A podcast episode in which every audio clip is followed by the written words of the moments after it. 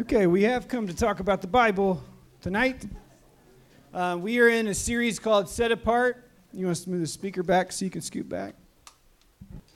We've been going through different scenes in the Bible that have to do with holiness and being set apart. And we are in week eight. Can you believe we're in week eight of these, this life group study? We're having so much fun. Maybe not in your classes, but in our life groups, we're having lots of fun. So, Rolling Stone recently wrote an article that I read, and I got like super into it because it involved one of my favorite childhood basketball players in the NBA. And I got like super into it, and it just got worse and worse and worse as the article went through. Just some like really creepy stuff about this guy from the 80s and the 90s, and I was like devastated. You guys ever done that before where you, you have somebody look up to? And they just end up being like when people start to investigate what their lives are like. Um, and this article is basically protesting that he shouldn't have been at All Star Weekend. And it got me really thinking about all of our lives. If, if someone were to do like a deep dive investigation, examination of your life, of my life, of our time on earth so far, what would they find? Many of us wouldn't want that you know, if we're going to do a deep dive investigation into our lives. And what we would see is we'd see a lot of failed exams. Uh, maybe, uh, maybe in college. Uh, I am not sure how your day went today. Uh, oh, somebody raised, raised their hand, said that that happened today, failed an exam. I am so sorry about that. You guys know all about exams. Uh, the word used for tempted in our passage today that we're going to go through speaks more to a test than a temptation. And we know we haven't always been prepared for exams, classes, and also when it comes to sin. And so that's kind of what we're going to focus on tonight is how do we prepare ourselves like Jesus when he faced his exams in Matthew chapter 4 and your life groups are going to be going through. I want to read this quote and then Rachel's going to share her story right off the top because it's so good to get us going. But it says this it says Satan's intention was no doubt to persuade Jesus to do wrong, but the initiative was with God, and the whole emphasis of the story is on t- the testing of Jesus' reaction to his messianic vocation as the Son of God. And so, what that quote really is getting at is that the devil was coming straight after Jesus' identity. He was trying to shake him away from his true mission, which was to fulfill everything as the Son of God. And uh, Rachel's going to open up and share her story. Hi, guys. Okay, so I'm Rachel. Um, and tonight we're going over Matthew 4 1 through 11. And, um, you know, when I was meeting with Andrew and Liam about this and the temptation of Jesus and going into the wilderness, I was totally going to go one direction with this. And after a lot of notes and a lot of thinking, I'm going in a very different direction. so, um, looking at Jesus' temptation in the wilderness and his obedience through his temptation, um, we also see that Satan really tempts him not only when he's tired, hungry, alone, but really at his weakest point. Um, and as Christ followers, we are expected and we should, you know, be happy about this when we are tempted and tested and we persevere. So I relate to this personally quite a lot in my recent life um, events happening. Um, just as God, you know, led Jesus out into the wilderness before his ministry began and major life events happening, I've had a lot going on with myself as well. So in May, I'm graduating with my bachelor's, and like every other graduate, you know, there's that horrifying what comes next and what are these next steps that I need to be taking. And to be honest, I've panicked quite a lot. Um, and then for those who know me, I've worked, I've had the same job at a little Mexican restaurant called Chuy's for the past four years now. And so this was an area I did not perceive, like foresee my career staying in for the long run. Um, the goal has always been to be in healthcare. It's something that I've, um, you know, really felt God has called me to do, and something I think I have a gift in to pursue. And with this panic of graduation coming up and everyone else, you know, getting big girl jobs along the way, I started panicking as well. And, um, you know, just a lot of frustration at my job lately has come to light not only with management, but people I work with, and just hitting the ceiling too fast financially and growth areas, I started to apply for a lot of jobs. A lot. Um, and when I was uh, prepping with Andrew and Liam, you know, here's me wondering, what am I going to talk about on the night of worship message? And I had all these tabs open of places I'd applied to and what I was planning to do next.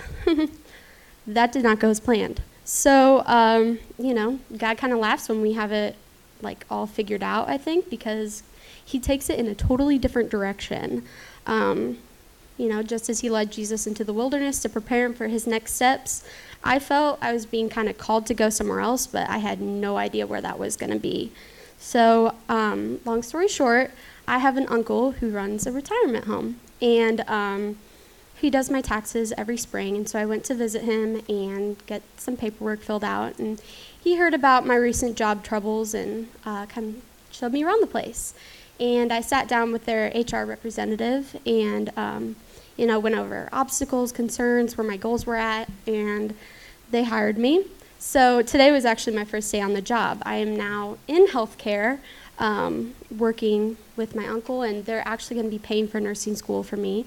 So it wasn't just an answer to prayer, it was literally the perfect answer to prayer. Um, so, you know, in the midst of that panicking, I thought it was really funny because rather than seeking God's presence and, you know, diving into His Word, I found myself taking matters into my own hands in the midst of uncertainty. And so, um, I think it's really important when we look at this passage uh, to not only see that the quiet preparation that Jesus had when he was being tempted, um, but he came locked and loaded and ready with scripture in hand. And a lot of what we talked about also is just, you know, diving into God's word every day. So you're not just cherry picking certain verses here and there, um, but you know, like the context and the actuality of what goes on in the Bible so that when Satan or whatever comes along to tempt you or to question you, you know, you're not going to open up the book of Deuteronomy and have an answer. You have it off of the top of your mouth. Um, and so, yeah, um, I think it's really hard to rely on faith uh, when we do that. And as Christ followers, um, rather than usually, well, from my perspective, and I'm guilty of this as well, I think we see a lot of people, they come to God and prayer and you know, for answers when they need something or when they're poor in spirit or when they're in trouble. And that's not something we need to do. As a relationship with Christ, that's something you need to have, you know, delve into on the daily. And so, um, obviously, my lesson learned here is I needed to wait a little bit, not only to see what God had, had in store for me, um, but yeah, it's that quiet preparation of, you know, just God prepares us in certain ways. Sometimes, like He prepared David for the palace on the shepherd's hill. Um, we need to be ready on the daily, diving into God's Word and just, um, you know, looking at uh, Scripture so that in these temptations or other major moments or steps in our lives, we are prepared and ready. So, yeah. Now, bear with me.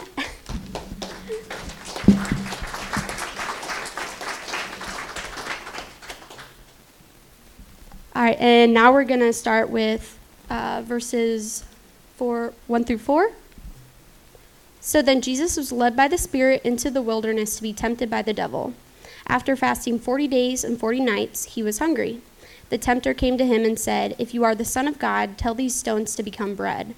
Jesus answered, It is written, Man shall not live on bread alone, but on every word that comes from the mouth of God.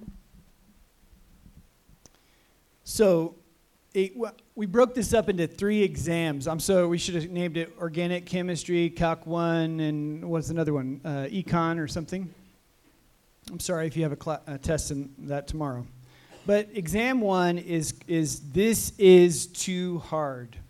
The passage says then, and so Matthew is wanting us to think back uh, just before this exam time in light of what was just recorded in chapter 3. What was recorded in Matthew chapter 3? You just studied in your life groups last week. Hopefully, you were awake and paying attention.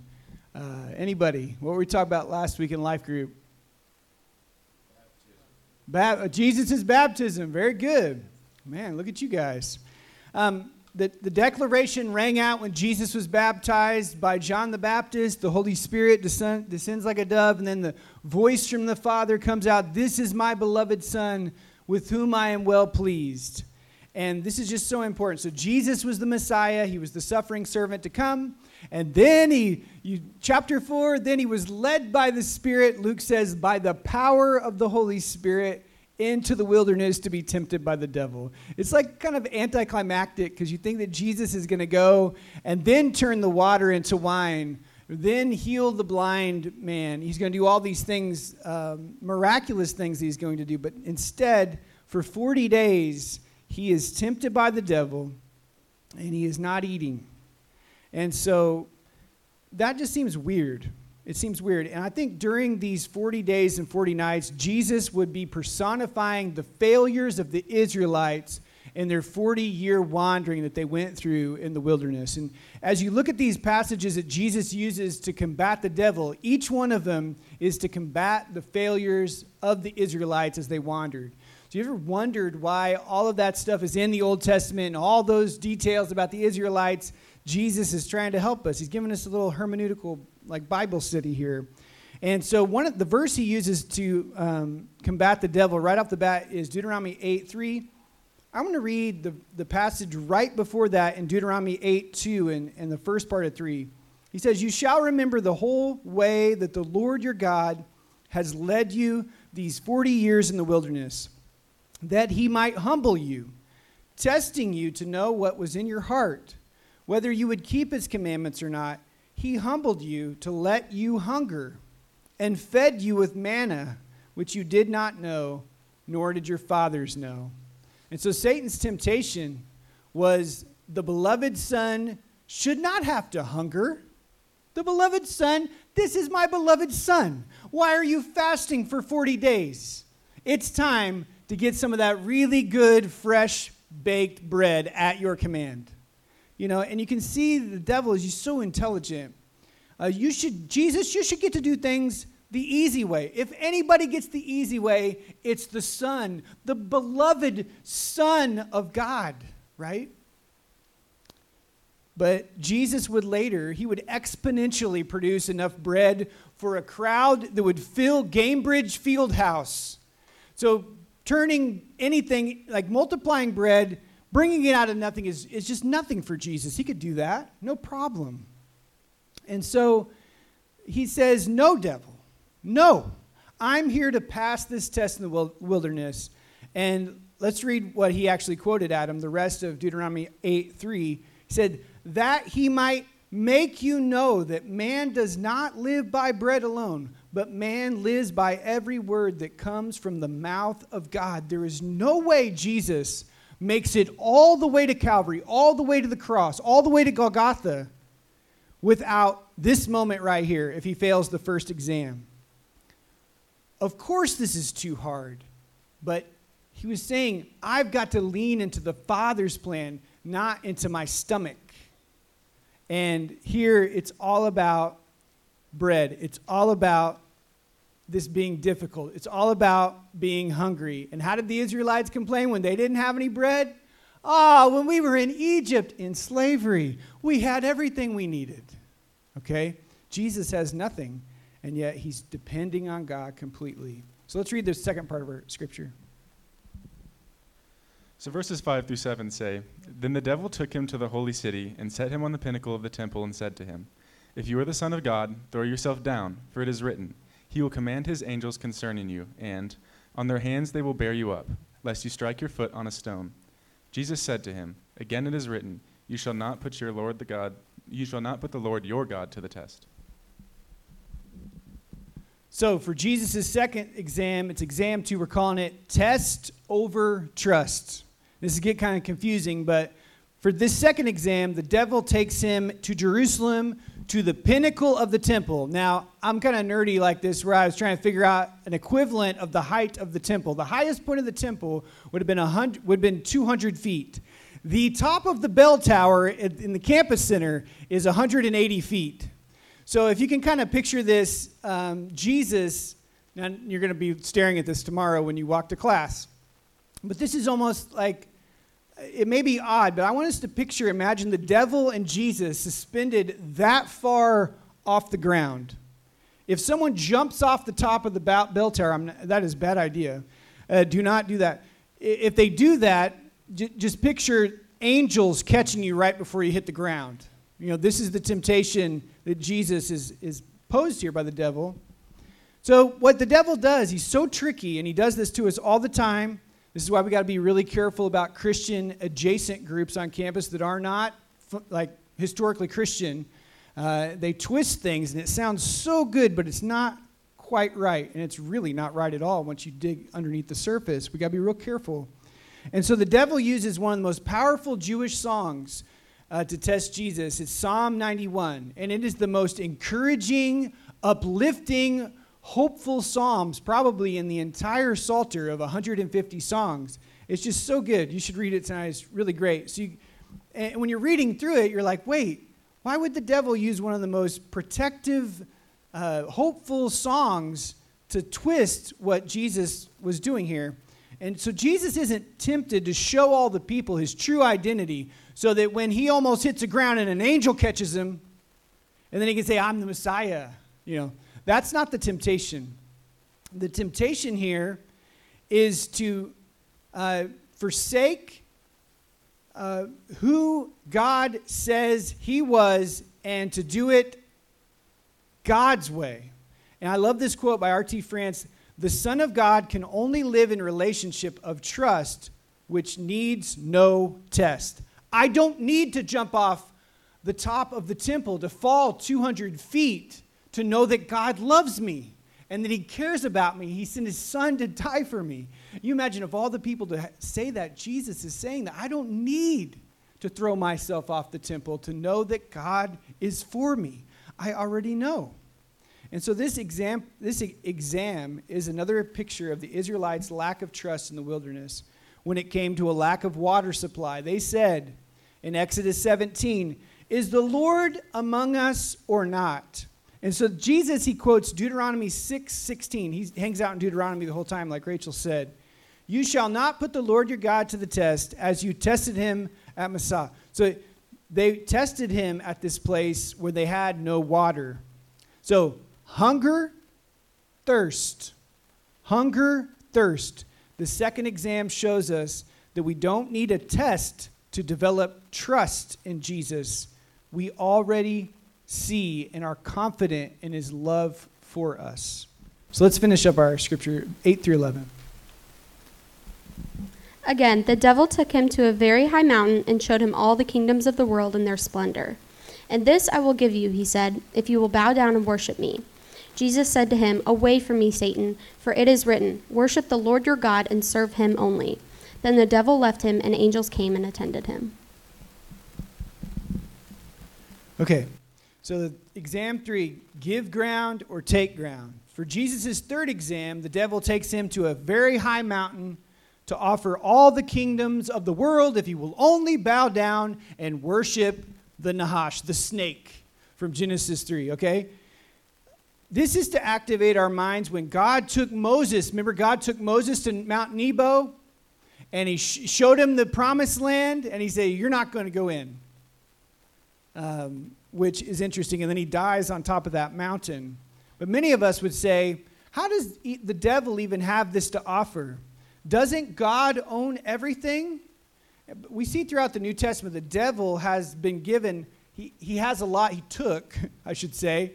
He's taken a lot of ownership here on earth of things that he really doesn't own, but he's just twisting it all up. Uh, 1 John 5:19 states that the whole world lies in the power of the evil one. He has his own kingdom agenda. So the temptation for the Israelites as they entered the promised land was going to get sucked in to worshiping these false gods. Uh, they were involved in child sacrifice, uh, temple prostitution, all kinds of crazy things. Uh, Eugene Peterson calls it a snake pit. Uh, it was Canaan was just a snake pit, and that's just really what it was. Israel was to take the ground, not give the ground. not to give ground. Jesus knew that his goal was the same. The devil would no longer have the upper hand on humanity when he went to the cross. Only one scripture would suffice to respond to this exam. Deuteronomy chapter 6, verse 13, Jesus quotes, he says, It is the Lord your God you shall fear, you shall serve, and by his name you shall swear. So the third exam shows us that we cannot let the devil claim an inch of the ground of our hearts that's reserved for Jesus alone. And you'll notice the verse 11, I haven't talked about that. There is a scene of angelic uh, Grubhub service here in verse 11, but we're going to talk about that at the end, uh, you know, just to get your interest. So Liam's going to share his story. Hey guys, thanks for being here and thanks for Andrew for asking me to do this. I kind of struggled to get a tangible story that I wanted to talk about along with the idea, so I'm going to give what's kind of a humorous story to me to begin with. It wasn't at the time because I was 13 years old and afraid of my parents, but when I was in seventh grade, there was a new kid in class who was a little bit of a wild kid. His parents weren't really around, and it wasn't any of his fault. He was just a kid, but we got some trouble together. And so there was one day when we noticed that our math teacher had some coffee creamer just kind of out. And we're like, that tastes pretty good. Why don't we just steal some of those and just start draining them in history class? And so we got found out. Mr. Fetters caught us and told my mom because she was a teacher and she got into me. And for a day, I was in the office with my parents. So that wasn't fun. But um, seriously, I just it, I want that to come into some more sensitive things that I don't think everybody here really wants to know about me. But I've come from a very rough past. Uh, I've not really done myself any favors. Um, addiction, bad relationships, whatever. I've probably been involved with it. So I've, I've struggled with uh, my past. And when I came to Christ, the, the first thing that the devil and the, and the thing that he continues to try and tempt me with is um, just reliving a lot of things. Um, and we noticed when we were talking that Jesus was tempted immediately after he was baptized. And um, that really correlated and resonated with me because the devil doesn't wait. And it doesn't matter when you come to Christ, the devil's not like, ah, I've lost one. All right, we'll move on. He, that's, he attacks you then because he doesn't want you to complete the things that, he would, that the Lord would have for you. And so um, my biggest struggle is apathy. Um, the devil coming to me and saying, look at what you've done. Look at these awful things that you've done in your life. Why does it matter? Just give up. You're this awful person. The person who you hate is your identity. And um, that's not the truth, but the Lord does warn us about having apathy, no matter where it comes from, whether the devil's tempting you and reminding you of some awful things and getting in your head. We do have some, some warnings in Scripture, and I want to come and bring you a lot of scriptures that starts off a little rough, but it will get lighter by the end. Uh, Romans 12:11 says, "Do not be slothful in zeal; be fervent in spirit, and serve the Lord." Zephaniah 1:12 says, "At that time I will search Jerusalem with lamps, and I will punish the men who are complacent, those who say in their hearts, the Lord will not do good, nor will he do ill." Revelation 3:2 says, "Wake up and strengthen what remains and is about to die, for I have now found your I have not found your works complete in the sight of my God." James 4:7 says, "So whoever knows the right thing to do and fails to do it, for him it is sin." But this isn't the end if we're a child of God, um, He will deliver us from the despair that might come with the devil reliving our past or, or telling us to just give up. Um, we, we are not crushed. The temptation can pass if we lean on the Lord. And I want to bring some more verses here that will remind us of that. And 2 Corinthians 4 8 says, We are experiencing trouble on every side, but we are not crushed. We might be perplexed, but not driven to despair. Psalm 41 through 2 says, I waited patiently for the Lord to help me, and he turned to me and heard my cry. Galatians 2:20 says, I have been crucified with Christ. It is not it is no longer I who live, but Christ who lives in me. In the life I now live in the flesh, I live by faith in the Son of God, who loved me and gave himself for me. Um, we uh, uh, Andrew challenged us to try and bring one particular memory verse that we could try and and take with us because what we don't want is to come through this message and not take anything away from it. We don't want to be apathetic. We don't want to leave here and forget what happened. And so my memory verse that I'd like to share with you guys, I actually was listening, was going through a study with my dad at our church because he's the pastor there, and we were going through Colossians, and I just want to share Colossians 1, 13 to 14, and I encourage you guys to continue to read this and go back to it. And it says, He has delivered us from darkness and transferred us to the kingdom of His beloved Son, in whom we have redemption, the forgiveness of sins. Thanks.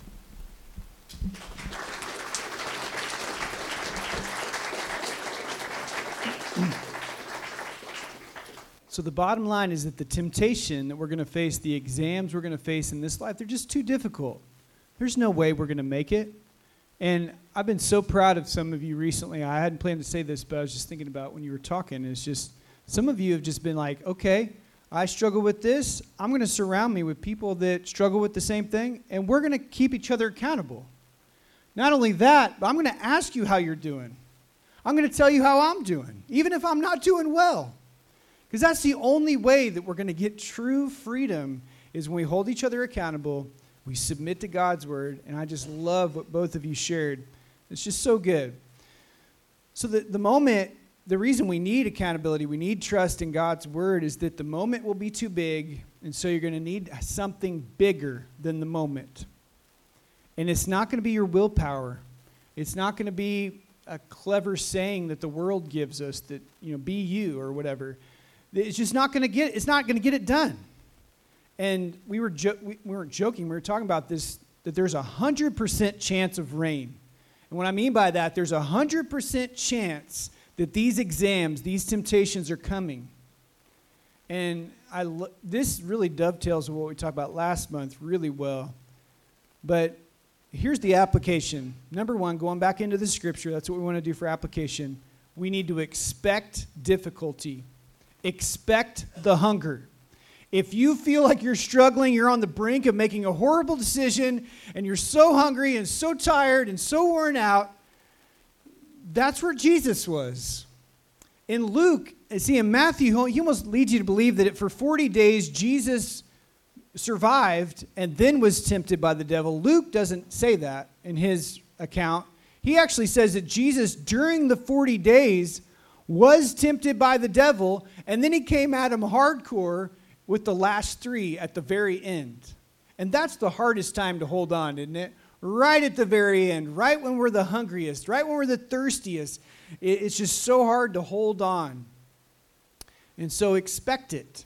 Don't, don't act like, oh, this is hard. It must not be what God wants me to do. That is garbage. Everybody who followed Jesus lived a very difficult life in the Bible. None of them had it easy. Even Jesus, even Jesus. Number two, choose trust over test. And that just means, Jesus, I want you. I don't want you to do a trick for me.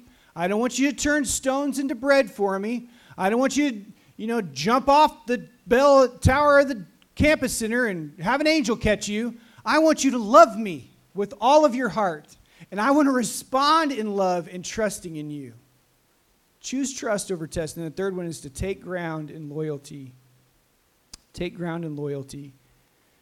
Um, we, we have to, to take the ground like the, like the Israelites took Canaan.